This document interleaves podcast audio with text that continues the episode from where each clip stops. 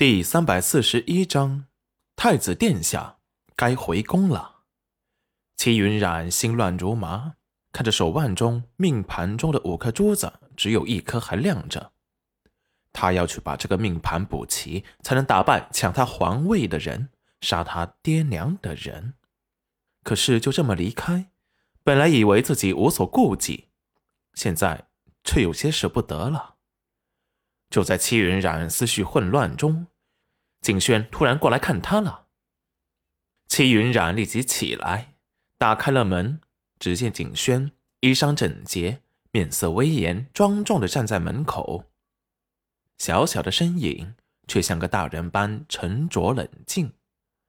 见到戚云染，他突然跪了下去，磕头：“干娘，景轩要回宫了，干娘保重。”哎，你这是做什么？你这是做……啊，你这是做什么？快起来！立即把他扶了起来。景轩眼神坚定的看着他。干娘，景轩一定会认真严谨的学习治国之术，以后保护干娘和妹妹的周全，再也没有人敢伤害你们了。此次回宫，皇上已经为景轩安排了各种功课。怕是不能随意来见干娘了，还请干娘保重。不远处，德胜公公渐渐走近。太子殿下，该回宫了。知道了，下去吧。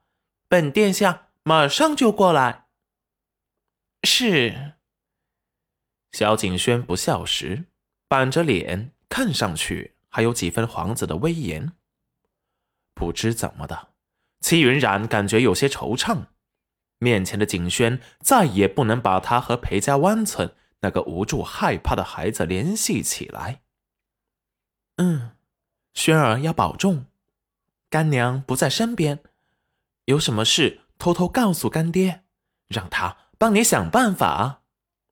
萧景轩闻言，眼神一亮：“干娘，你恢复记忆了。”齐云然动作熟练的摸了摸他的头，好好用功，学好本事。是干娘，景轩要走了。对了，我去看了妹妹，很可爱，跟我想象中的一样漂亮。说完，拿出了一只青玉蜻蜓，这是给妹妹的礼物，我亲手雕刻的。齐云染接过来看了看。这雕刻的很精致，栩栩如生，一看就是很用心的准备的。小景轩心里忐忑的，怕干娘会不喜欢。齐云染把玉蜻蜓收了起来，转身回屋翻找了起来。小景轩看着齐云染忙碌的背影，有些失落。干娘她不喜欢吗？此时，德胜公公又过来催了。太子殿下该回宫了。景轩抿唇不语，看了戚云染最后一眼。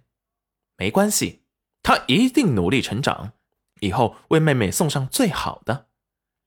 戚云染找了好久，才从衣柜里找到了一套衣服。看着景轩要走，立即叫住：“轩儿，过来，过来！”景轩惊喜的回头。大步走了过来，干娘，这个给你，是干娘没失忆前亲手为你做的，失忆后就忘记给你了。要是你在宫里想干娘了，就穿着干娘给你做的衣服吧，那样干娘又能够陪在你身边了。景轩忍住眼中的泪意，接了过来，小心翼翼的抱在怀中。谢谢干娘。我走了，去吧。